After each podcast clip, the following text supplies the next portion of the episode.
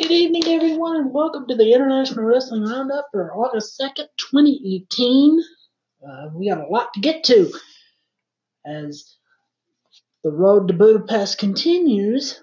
Raza Razakal from Turkey moves to number one in the August rankings from the United World for United World Wrestling in the Greco division.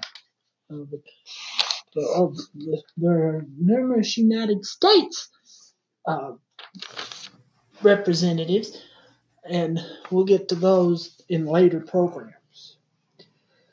Another Conor Valieva leads, leads Russia to the three Euro golds in the European Championships in Rome, um, along with there was two other Russian Russian athletes who were who nabbed gold in Rome in Rome, as well as numerous Russian wrestlers facing off in the division in the in the rankings as well. Again, we'll explain that more in just a moment here later on.